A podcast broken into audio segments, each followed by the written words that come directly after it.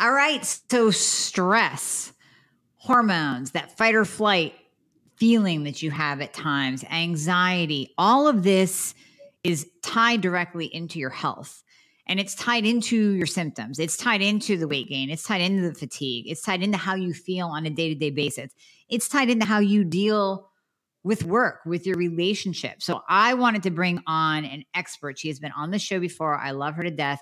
Kate Vasquez. I will give her the formal introduction, but many of you know her as the author of Estrogen is a Bitch. We actually had her on talking about estrogen dominance.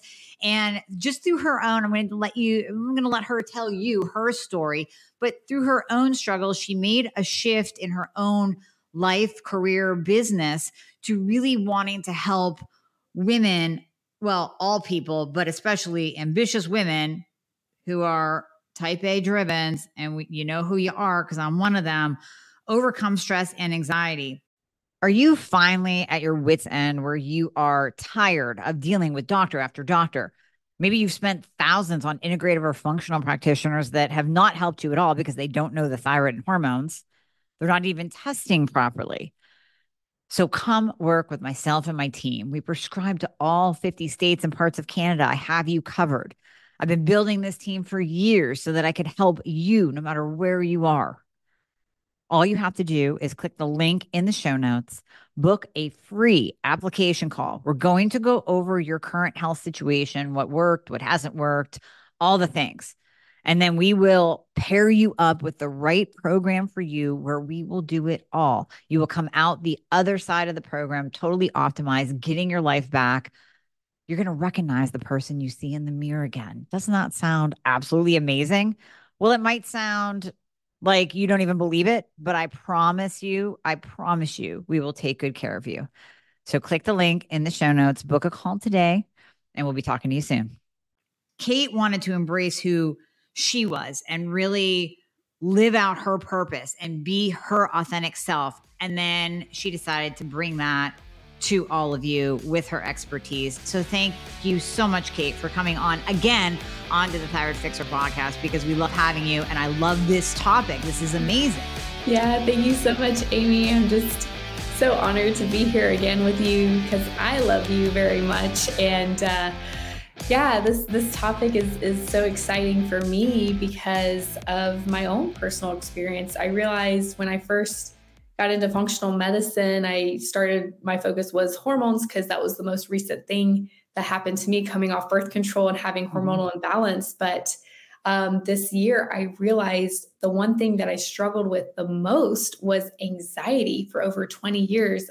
And not only anxiety, I also had migraines that were debilitating. And I love functional medicine. Functional medicine has been so pivotal in my my journey and my health and helping me, you know, heal my gut, balance my hormones, lower cortisol. But the the two things that didn't completely resolve was the anxiety and migraines, and I couldn't figure out why because I did all I did all the work. You know, I pulled out uh, inflammatory foods and healed my gut. I've been mm-hmm. exercising, mindful of my sleep. I was doing yoga, meditation, and deep breathing. But, yep. you know, and those things are great. I still recommend all my clients to do all those things. However, yoga, meditation, deep breathing, all those things were temporary. Like I felt good in the moment while I was doing it, but then once I stopped and went back into, you know, reality and into work and doing different things, the anxiety came back and uh, it was it was debilitating and it affected like my happiness and fulfillment in life and at one point it even affected my marriage about five years ago like i almost ended up in a divorce with my husband because i couldn't control the emotions. I was bottling up, them up. I didn't feel safe to express how i felt. And um and my husband was coaching me at the time because he saw my full potential even though i couldn't see it at my you know at the time.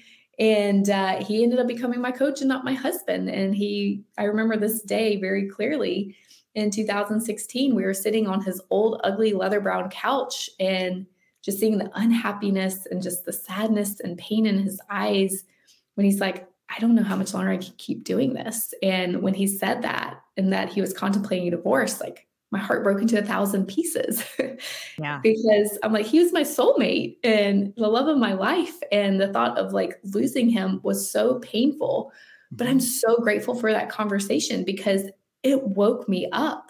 And so I set out on this journey to figure out, you know, what was contributing to the anxiety, dove into mindset work, personal development, got into functional medicine. So it's been it's been a fun journey the last 5 years, but this year I realized like all the mindset work that I've done, I need to bring this into the work that I do because that's the missing piece. That was the missing piece all along. And so, yeah, I'm just so excited. well, we're happy you're in this space. And one thing that you said that I really find interesting that I believe can apply to a lot of my listeners, my patients included, is that after you got your hormones balanced, you still dealt with anxiety and migraines. Those two things that most of us go into hormone balancing and thyroid fixing thinking, well, that will probably go away because that's most likely connected to thyroid and hormone and, and endocrine balance. Sometimes it is, and sometimes it isn't. So now we go a little bit deeper and start looking into how you deal with stress and what your mindset is and what is that root cause and is it the adrenals causing the anxiety or is it something else or is it how we live our lives so i, I really find it interesting that you said that because i think that's going to resonate with many of the listeners, including being on the brink of divorce. And I have heard that from my patients as well, just from how fatigued they are. And you know, with anxiety comes fatigue. When you're anxious, oh my gosh, I had a day last week, just a ton of stress, ton of stress. I was basically running on adrenaline all day. And by like 1, 2 p.m., I was tired. Like mm-hmm. I was dead tired. So it really takes a toll. We're going to get into that with you on your your entire body when you're in that survival mode, when you're in that sympathetic state of anxiety all the time, you get fatigued. So now that's compiling with what's wrong with me, what's wrong with my health, why am I anxious, why am I depressed, why am I tired? Of course, that's going to affect your relationship 100%. So thank you for sharing that too. Yeah, absolutely. So the different responses to listen, we know the last couple years we've talked about this on everybody has heard this on one podcast or another. The last 2 years have been hell. Have been very very stressful on many different levels to so many people. I mean, across the globe. So, can you get into what are the different responses to stress that people have? Yeah. So there are different First, there's different types of stress, and then there's different responses. So, the different types of stress there's the acute stress, and then there's chronic stress, and then there's something what I call low grade chronic stress. Acute stress is something that acutely happens. Like, for example, you're driving down the road and all of a sudden someone cuts you off. That's acute stress because now you go into fight or flight, slam on your brakes to prevent an accident from happening, and your heart rate starts going, you know, crazy and your breathing increases. And then once you realize you're safe, you didn't get hit, then your body's able to calm down. But then you go into chronic stress because then you start reliving what happened, replaying the situation. And then all these thoughts like, what was he thinking? Did he not see me? He could have hit me. I could have rolled over. I could have died. Like you could, yeah, start creating all these, these thoughts in, in your head. And then wherever you're going, like say you're going to work, once you get to work, can you believe what happened to me? Oh, I used to do this when I would drive to the urgent care. I'm like, guess what happened? Someone just cut me off and I almost got hit. And so you create this story and tell all your coworkers, and then you get home and you're telling your family. So now it becomes a chronic stress because you're replaying this over and over in your head. It's not just that one event that happened anymore. And we tend to do this with not just an accident, but like so many other things in our life, like arguments we had with our spouse or with our family, things that happen with work. We tend to carry them on into the next day and the next day and the next day. And so now it becomes like a chronic stress. And now there's something also that I call low grade chronic stress, which is just like everyday to dos that we don't think is a stressor, but also our thoughts too, like all the I should do, I have to do, I need to do. When we say that, that creates a low grade chronic stress in our body, whether we realize it or not, because it's sending different signals, um, turning on different genes and releasing different hormones, different things in our body, and turning on our sympathetic nervous system. And we're in trouble when we're in that low grade chronic stress because mm-hmm. we don't recognize the different stressors that are keeping us in that survival state. And uh, we'll definitely talk more about that in just a moment. But um, those are the different types of stressors. And then there's the stress response. So, whenever we are faced with an acute stress. The four different types of stress responses is fight, flight, freeze, and fawn. Most of us go into fight right away. And that's because we get very defensive. And one, because we got to protect ourselves, you know, especially right. if we're in a car. But for example, if we're arguing with someone, we get very defensive. We want to prove that we are right. And uh, yeah, that I was doing this a lot with my husband. So when I was experiencing anxiety, he would say something and I would immediately get defensive and prove that he was wrong. The problem was he was getting defensive too. So when you're both defensive, you don't really get anywhere trying to prove each other wrong. So that's the first stress response. Then there's flight, where if there's a stressor, sometimes we want to run away. We want to run away, avoid the stress, because with the stress comes a lot of emotion, a lot of emotional pain, or sometimes physical pain. So we want to run away. And a lot of people will run away and use something to distract themselves from that stressor. So, you know, for example, we all are aware of like people will use alcohol or drugs, but sometimes running to work. Like growing up, I remember whenever my parents would fight, my dad would hop in the car and run to work. So mm-hmm. that's flight when you just run away because you don't want to deal with the stress in that mm-hmm. moment. So it's not just alcohol, and drugs, but sometimes it's, yeah, workaholics. That is a flight response, or sometimes shopaholics. Sometimes when we're yeah. stressed out, we want to go shopping or binge eating. Yeah. You know, those are different types of, of flight responses. Then the freeze response is when you just like completely freeze. You get paralyzed. You just don't know how to respond, react. You're just completely frozen. Don't know what to say, don't know what to do. So you just don't do anything at all. So that's the freeze response. And then the fawn response is people pleasing. So it's like, oh, I'm so sorry. You know, how can I make this better? You know, you're just, you're constantly worried about the other person and how to make it right. So that is the fawn response. Now, most of us will have an initial like fight. And then if the stressor continues, then we'll go into like fight, freeze, or fawn, or excuse me, flight, freeze, or fawn as our way to cope. And I realized I used to go into fawn when I was younger. I was that people pleaser, you know, type A mm-hmm. personality, perfectionist, just wanting to make sure everything was right, everybody was happy, even if yeah. I wasn't happy.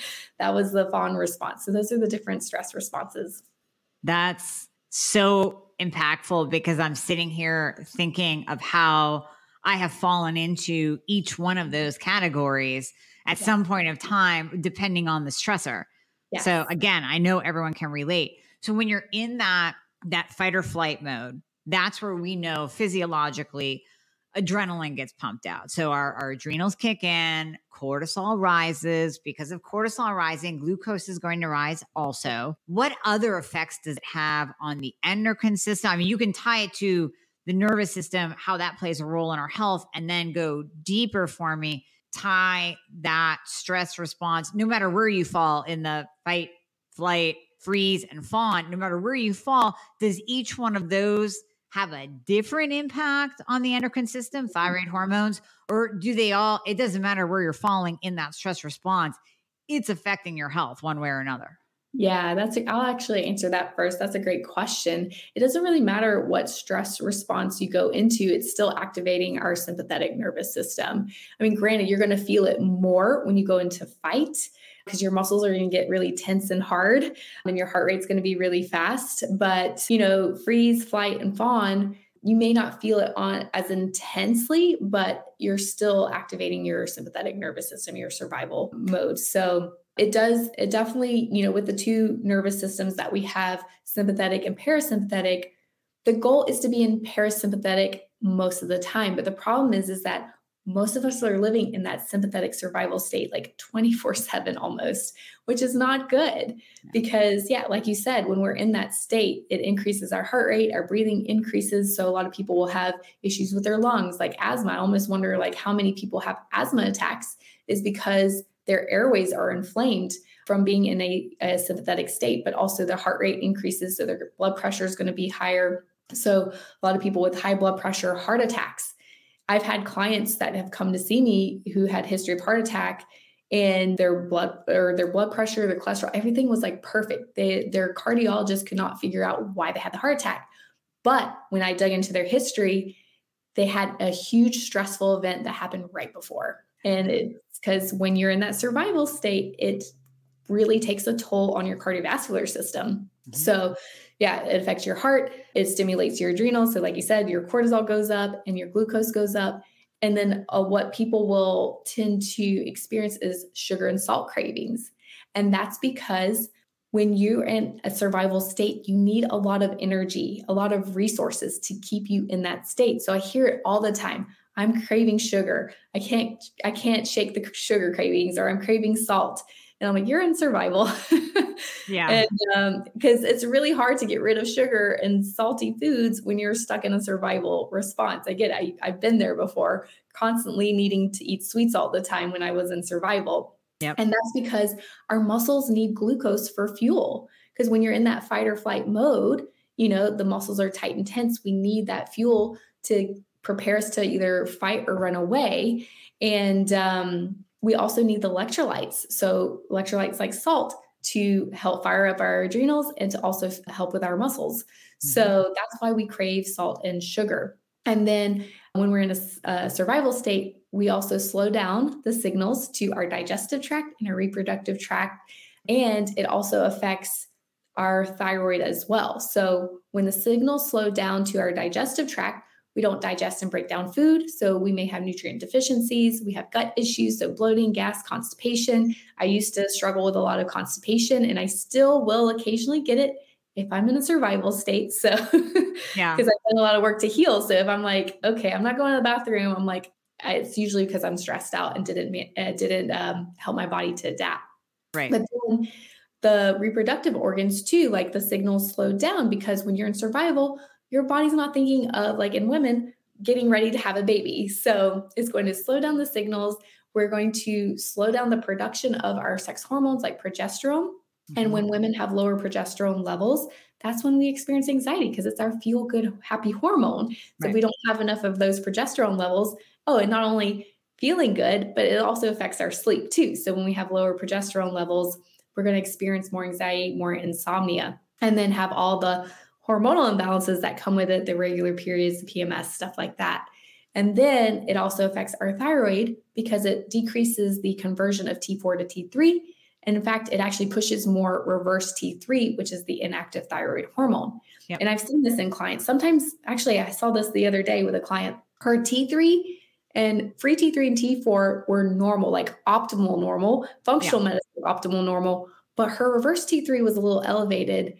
And it's because she was in a survival state. So now I'm working with her on her mindset on the thoughts and the fears and the conditioning that she's developed because I recognize if we don't get her out of that state, it's going to continue to impact her thyroid as well as help her to heal from from Lyme disease, which is what I'm treating her with. So so yeah, it's it's really important to recognize like yeah, stress turning on your sympathetic nervous system can impact your thyroid in that way. And that's so important if you're listening and you're having thyroid issues and you're working with a doctor, you're working on tweaking the meds, but you're in a survival state. Like you can tweak the meds all day, but until you get out of that survival state, it's going to continue to impact the thyroid. Yeah. Yeah. No, I have a patient right now who she's just in a lot of grief mm. and that long term grief. I mean, almost a year of, of deep grief that she is dealing with, but you can see how it affects her thyroid, her reverse T3 is a little bit elevated. Free T3 is, you know, 4.0. It's it, functional optimal, just like the person you're talking about. So you can really start to see how stress has a direct impact. And she's not losing weight because her body is always in that survival, grief, stress mode, anxiety mode. And when the body is like that, you can get a little bit more into into the parasympathetic versus sympathetic survival state. But doesn't the body just hold on to weight because it's the whole survival thing. That's what our bodies are meant to do. Like yeah. when we are in a state of stress, you you hold on to your your fuel, your energy. That's your body fat. Your body's not going to let that go if it thinks that you're going into this crazy deep running from woolly mammoth stress time. Yeah, that's exactly. You're absolutely correct because back in the day, our ancestors, when they were in fight or flight, they didn't know when they were going to eat because they were just so focused on surviving and mm-hmm. fighting off their enemies, whether it's the tiger, woolly mammoth, like you said, or the tribal enemy from, you know, from across the way. The body doesn't know any different now, you know, in our modern day society. And because we keep eating, the body doesn't know like there's a famine or not going to be a famine. And so it's going to hold on to every little thing. But also, one mistake women tend to do is like, okay, when they gain weight, they tend to restrict their calories, which is not the best thing to do, especially when you're in survival state. Because now, even more, like when you eat the few calories that you're eating, you're holding on to everything because, again, you need the energy, the resources to keep your body in that state. So mm-hmm. it's so important to understand like what state you're in, parasympathetic versus sympathetic, because one, there's a physical manifestation, meaning you can feel the symptoms physically, and that's like an increased heart rate, increased breathing. But also, you know, for me, I was experiencing migraines and I would have like six to eight a month. And that's because my body was just stuck in that survival state. My muscles were tight and tense in my neck and shoulder which was triggering the migraine. So people will experience a lot of headaches or they'll feel dizzy, lightheaded, they'll feel a tightness, constriction in the throat, which guess what? That's where our thyroid is. And so when yeah. we're in that survival state, it's going to impact your thyroid and and not only that, the nausea, the upset, like digestive issues. So we're going to feel that physically in our body, but also emotionally too. There's emotional manifestations. So if we're feeling fear, doubt, worry, guilt, shame, frustration, anger, resentment, I mean, there's a whole basically a list of negative emotions if you're feeling a negative emotion on a yeah. consistent daily basis you're in survival the mm-hmm. opposite of that is the parasympathetic state when your heart rate's calm your breathing is calm your digestion's optimal your glucose is optimal. Like you have higher energy levels when you're in a parasympathetic state but emotionally you're going to feel happy love peace joy abundance. So if you're not feeling those emotions on a consistent basis and you're feeling more anxiety, you know, frustration, overwhelm, fear, worry, doubt, whatever, that's your key. That's how you know you're in a survival state because we can't really test our nervous system, but we can tune into our body, into our emotions, and how we're feeling physically to recognize what state we're in. Interesting. So, as I'm sitting here, and, and I hear this from a lot of patients too, a lot of people that they go, Well, Oh, I, I don't I don't think I'm stressed. Oh. Yeah, no, I, I don't know. I don't think I'm that stressed. But I think as a society and also as if you are a type A driven woman, we tend to push off like, no, I got this. This is what I do on a daily basis. I, I run two businesses and a household and take the kids to school and clean the house and go grocery shopping and order Instacart. And that's just another day. So I think a lot of women don't even know that they're in a stress state because it's what we do. So are there any markers? Like, could I look at my watch and go, well, as I sit here, I'm oh, I'm actually kind of low. I'm only at a 61 heartbeat, which is really good for me. Normally, as I'm sitting, I'm at like 90, 95 because I'm on T3. So, I was like, is there any way that uh, someone can can just mm, be here, be present, and go, what state am I in right now? Maybe I am a little bit sympathetic and not parasympathetic because I can tell my breathing is very shallow. I'm not taking deep breaths as I sit here interviewing you. So, how can we tell? What do we do? Yeah, I would definitely check in with your emotion. Like, how are you feeling? Like, what is your current emotion? You know, how are you feeling right now, Amy? Okay. I'm well, I'm excited to have you here. And no, I'm at peace. I'm chill. Like I love doing this. So I think when you love what you do, it doesn't matter how many other things I still have to do do today. I I I'm loving the present moment because I love doing this. Beautiful. I love that. So yeah, I I I like to give this exercise. It's called the emotional home exercise. So over the course of like 3-5 days, every hour so set your set a timer on your phone for every hour when it goes off, tune in and see how you're feeling emotionally. Write it down. So, right now, you're feeling excited, you're feeling peace. Awesome. In an hour, see how you're feeling in an hour. Right. And then an hour from there, see how you're feeling because our emotions are going to go up and down throughout the day. And that's normal, you know, because things happen. You know, you may wake up wanting to feel happy and peace all day, but then things will start to happen throughout your day where now you're feeling stressed, you're feeling worried, you're feeling anxious about whatever is happening during that day, even though you had your whole day planned out. You know, things don't always go as as it's planned.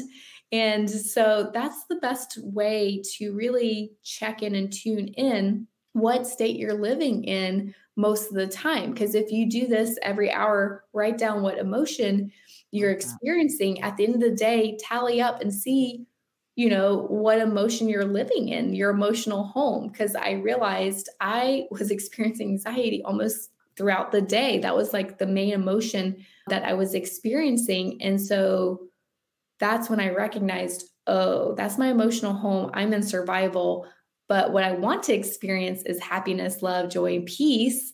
So now I actually feel that on a daily basis, but there's a lot more work to be able to do to, to get to that point. But the first step is awareness. Awareness. What is your emotional home consistently on a daily basis? Like, what are you feeling most throughout the day? Because again, the emotions are going to fluctuate. You're going to feel a range of different emotions, but what are you feeling the most? Because that's what's going to tell you what state you're in.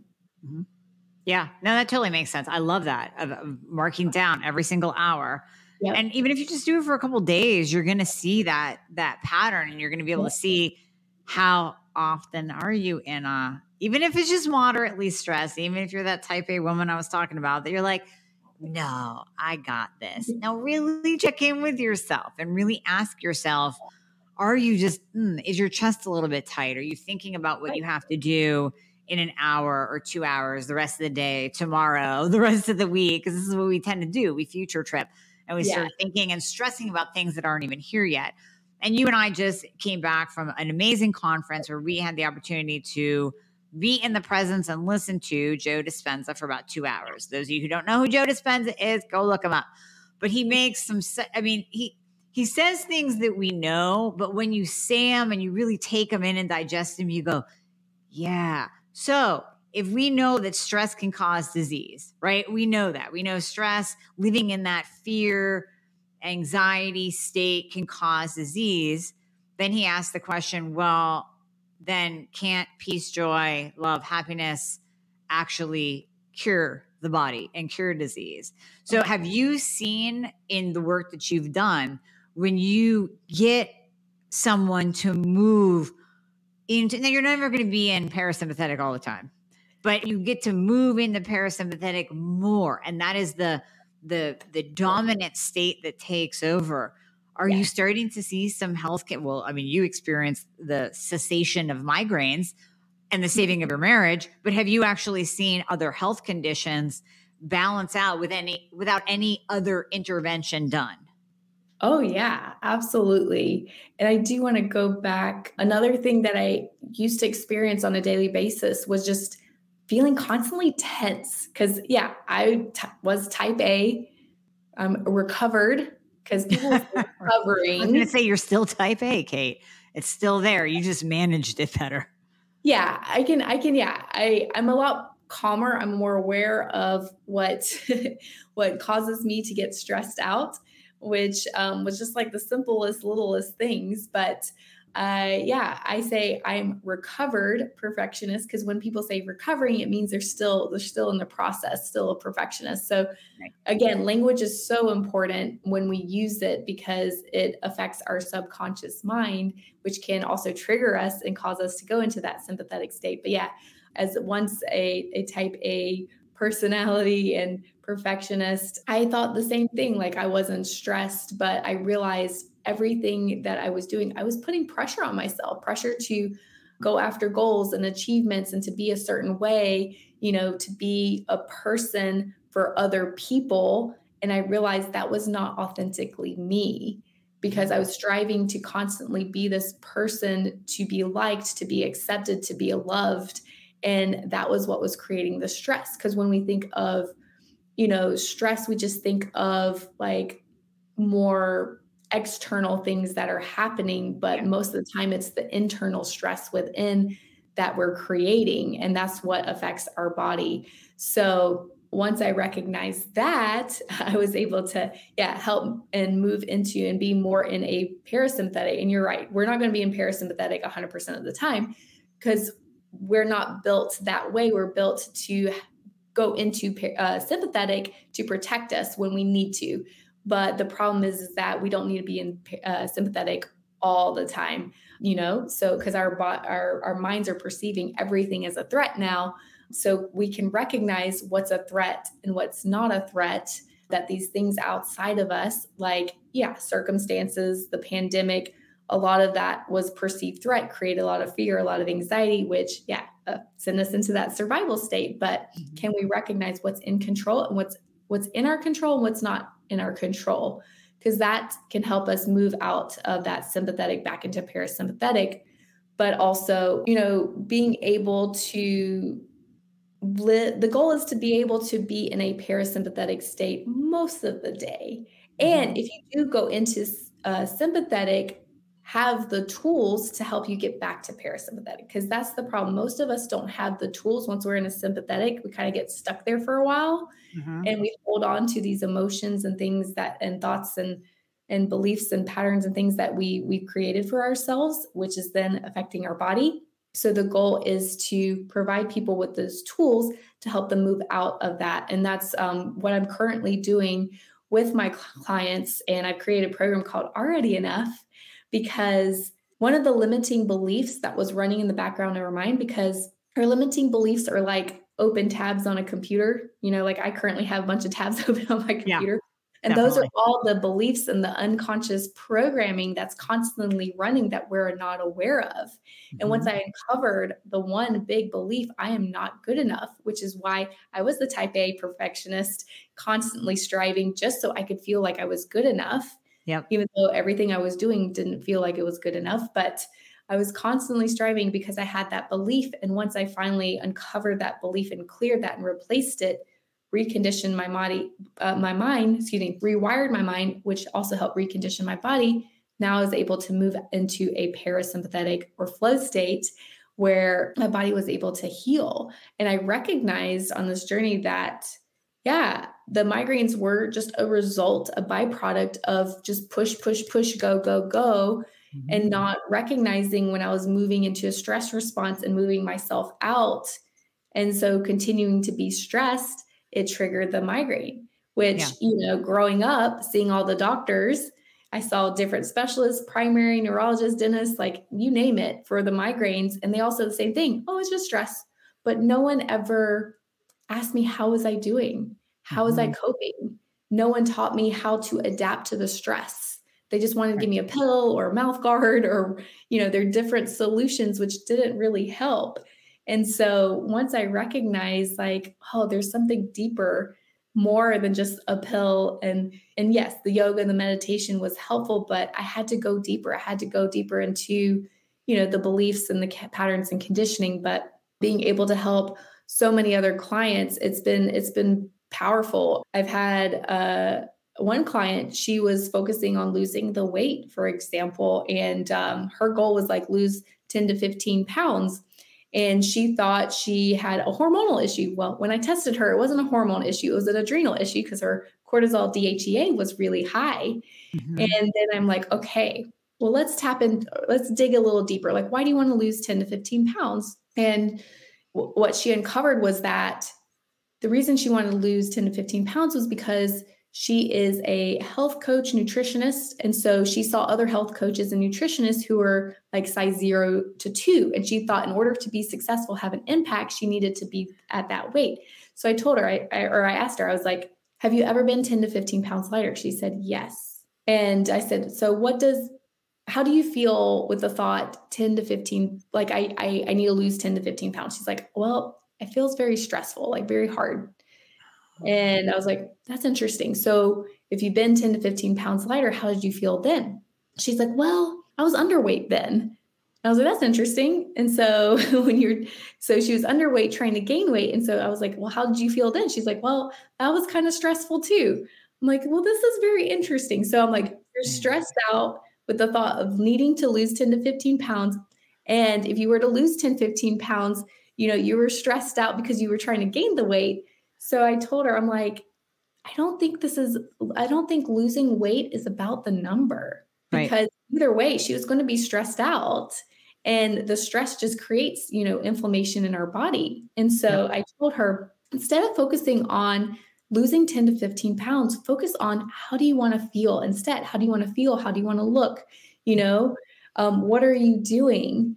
And then when I realized like she was comparing herself she recognized like she didn't need to lose that weight in order to be successful and have an impact.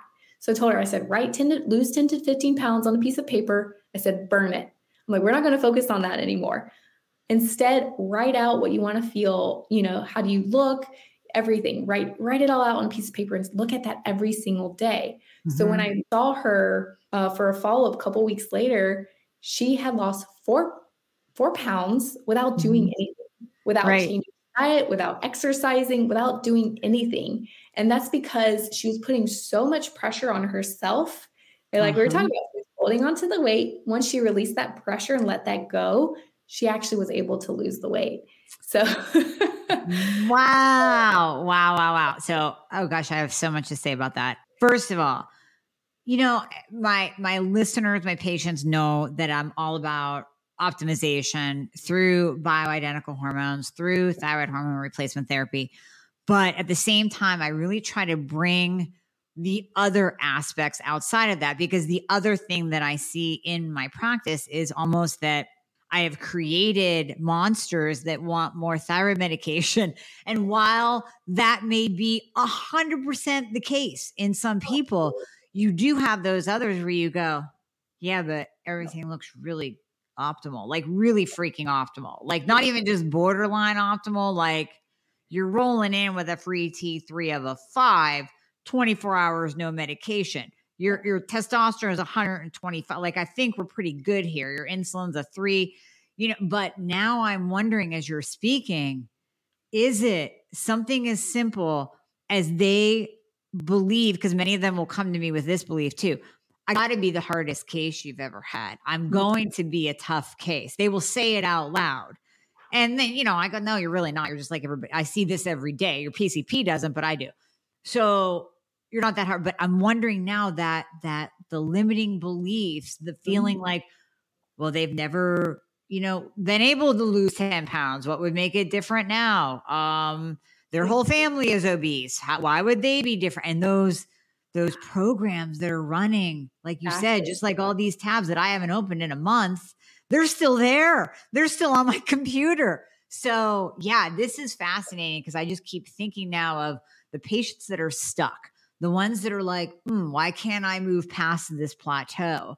Yeah. And now I'm thinking mindset. It really is. It's our minds are so powerful and we don't we don't realize it. And once I started doing the work on my mindset, I realized how powerful my mind was. Mm-hmm. And it's so true. A lot of people have the belief like, I don't believe I can heal.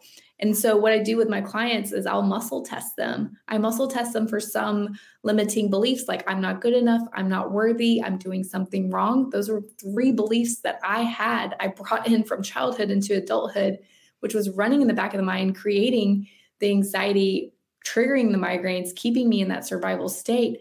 But another belief is I don't believe I can heal. And if people are carrying around that belief, it doesn't matter what medication you take, what dietary changes you do, how much exercise, sleep you get, it doesn't matter.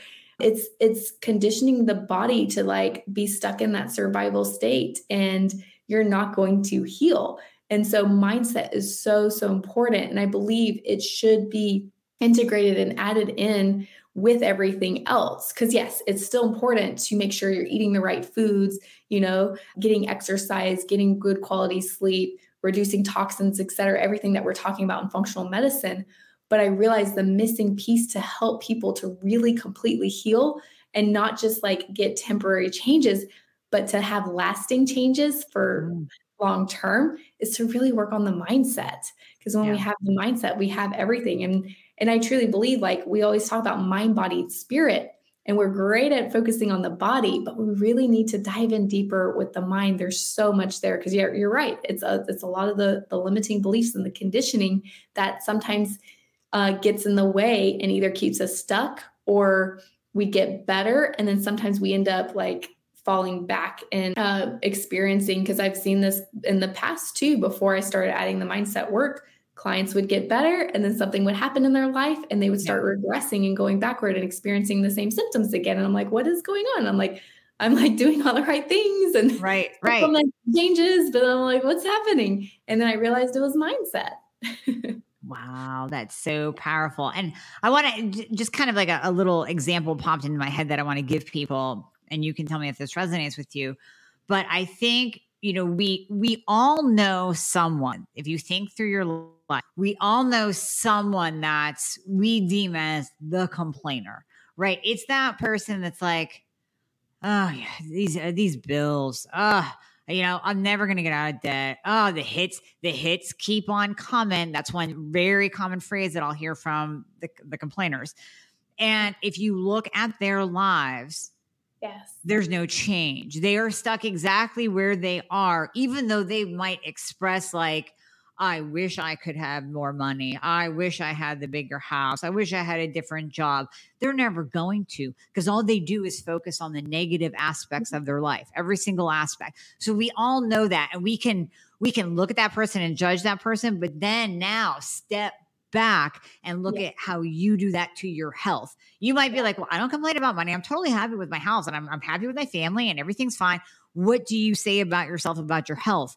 That alone will keep you stuck, just like it's keeping Joe Schmo, the complainer, stuck in, you know, maybe uh, the same house and the same job, miserable. The bills do keep coming in because he speaks it out loud.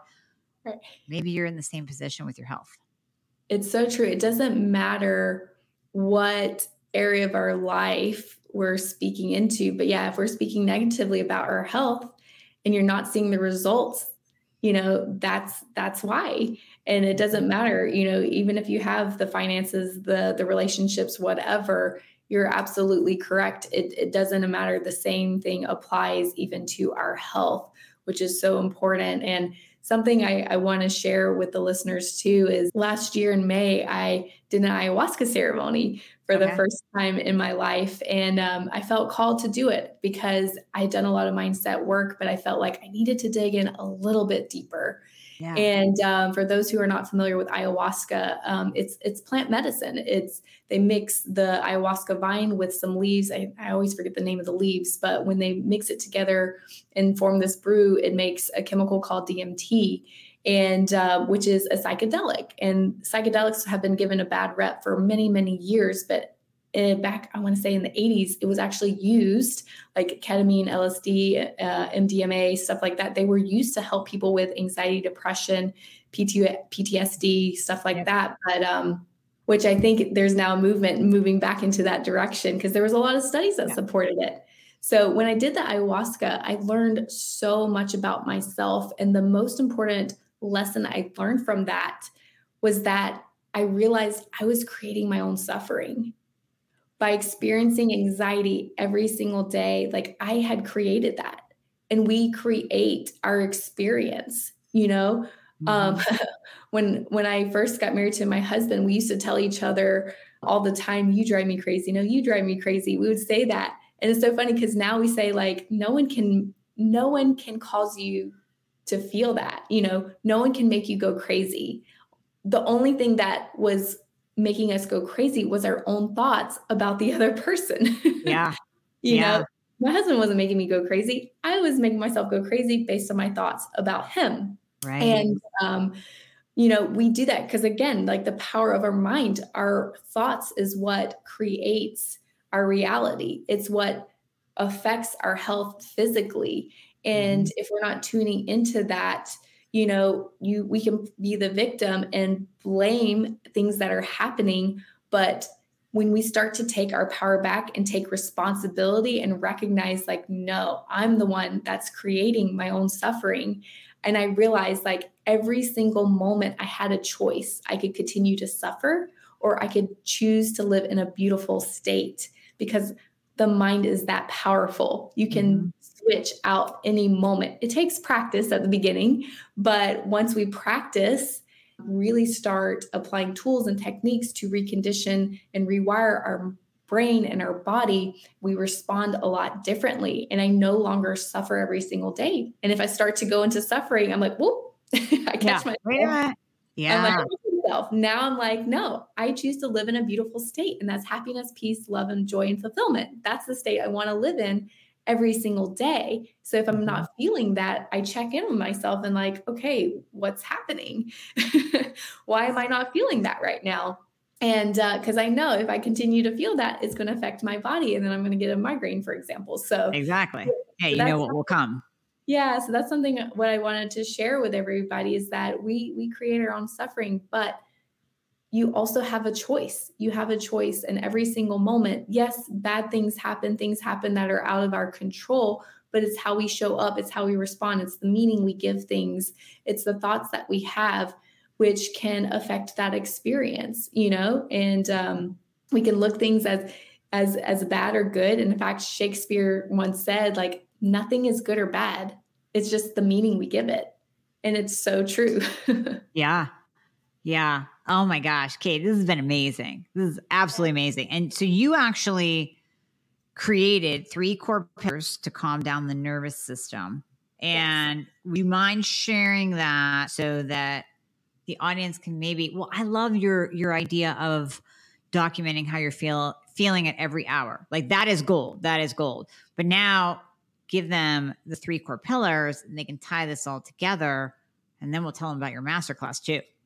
Yes. Oh, yeah. So on this journey, I discovered three core pillars that was helpful to help me move out of that sympathetic back into that parasympathetic state.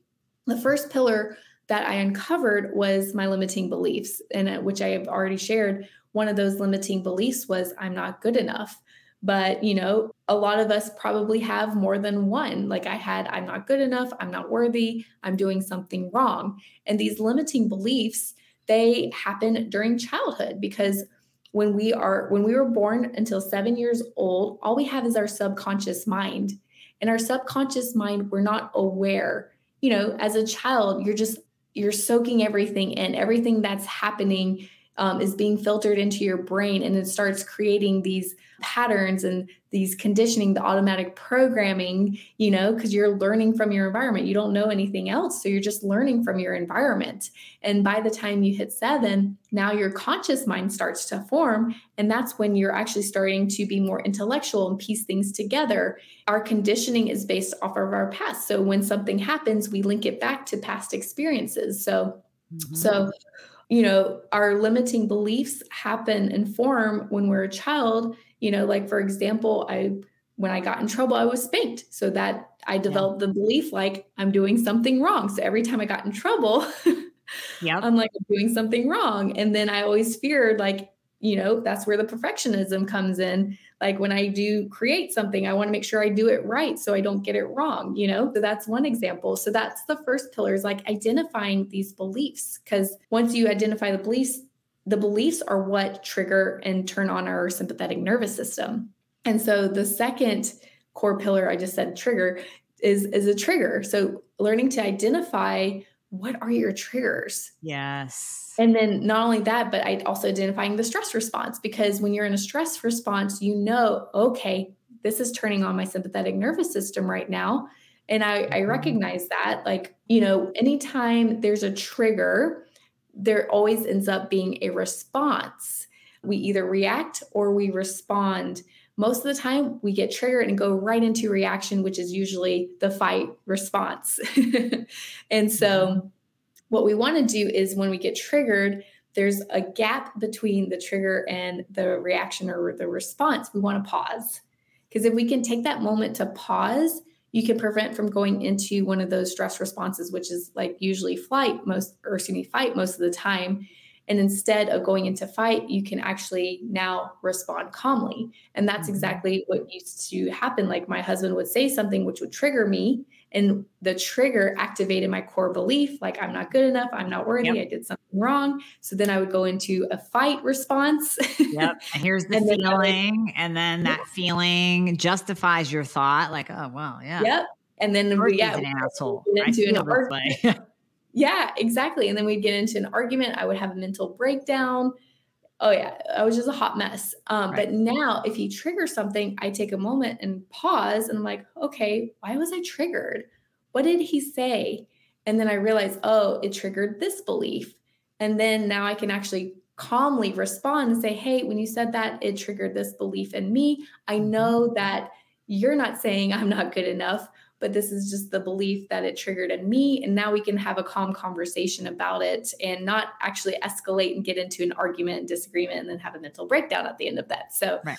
Um, so that's the the the second pillar is just identifying learning like what are your triggers and the triggers can be yeah things that people say but it can also sometimes be external like like an infection like getting covid or lyme or some kind of viral infection or being exposed to mold or some kind of toxin chemical that can mm-hmm. also cause us to get triggered and going into a stress response. Actually this happened to my mom. When she got covid she went into a sympathetic state because she yeah. had she had retired so her main stressor was no longer present. And so she was very calm relaxed sleeping well. And all of a sudden she got covid and she couldn't sleep and when mm-hmm. she was working, she would go through periods of a lot of stress where she wasn't sleeping. And I said, Mom, your adrenals are now activated. You're in a sympathetic survival state. So we need to calm your adrenals down. So I got her on a bunch of different adaptogenic herbs, yep. like ashwagandha, holy basil, stuff like that. And her adrenals finally calmed down. She was able to sleep again. So yep. her trigger was the virus that sent her into a, a stress response and then she couldn't sleep. So, yeah, sometimes it can be infections it can be, yeah, external things, uh, situations, circumstances that are happening that are outside of our control that can be a trigger as well. Mm-hmm. And then the third pillar is our conditioning. So, which is what we've been talking about. And it's important to identify the conditioning because then you have this understanding why you react and respond and feel a certain way, you know, based off what happened in the past. But now you can tell your your subconscious mind, your body, like that's not happening anymore. That yeah. happened in the past. and uh, it's really important we identify because when we have this awareness of our limiting beliefs, our patterns, and our triggers, we no longer are the program. We are now the observer of the program that's happening. And we when we are the observer and have that awareness, then we can make the change. But until we get to that point, it's hard to make the change, you know? Those are the three core pillars because if you just identify the beliefs and your triggers, but you don't identify the conditioning, again, you're not able to rewire the brain and recondition the body into a new state of being. And so those are those three three core pillars. Beautiful. I mean, those are amazing nuggets that people can really just stop and think about. And you go, oh my gosh, yeah. Oh my gosh, yeah. 100%. So obviously they can dive deeper with you, but this is giving everyone a really nice framework to start with to really start to see how your subconscious thoughts, your belief systems, your stress levels are affecting your adrenals, are affecting your hormones, are affecting your thyroid 100%. So, Kate, can you tell people where they can find you? And then what is this masterclass that you have too? Because I know a lot of people will be interested in that, and we'll put post that in the show notes as well. Yeah, absolutely. So you can definitely find me online, yourradianthealth.com. You know, if you're interested in already enough, I have a waitlist started because I am creating a podcast course version.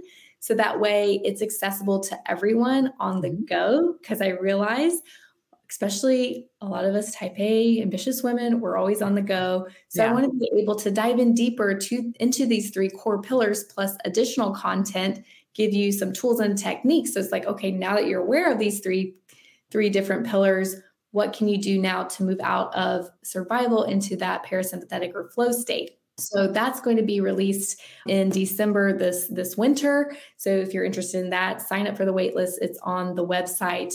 I'm Also on Instagram as well at the Kate Vazquez, and that's Vazquez with double Z's. So V A Z Q U E Z. Very active there. So if you have any questions, want to learn more, send me a DM. I'd love to hear from you, but that's where you can find me. And as far as the masterclass, so I created the gut hormone nervous system connection, which dives in a little bit deeper, like how the nervous system impacts our gut and um, our hormones and adrenals and how that contributes to anxiety. So if you're interested in learning more about that, yeah, it's free. So definitely sign up for that as well. Amazing. Well, thank you for that, Kate. And thank you for all this amazing information, too. I greatly appreciate you. And we'll definitely have you back on because this is your second time around. So you know you'll be back because this is good stuff. Oh, yeah. Because I got a, a second book coming probably next year. So we're waiting. We're waiting. Oh, yeah. I'd love all to right. come back. This was awesome. Thank you so much, Amy. Thank you, too.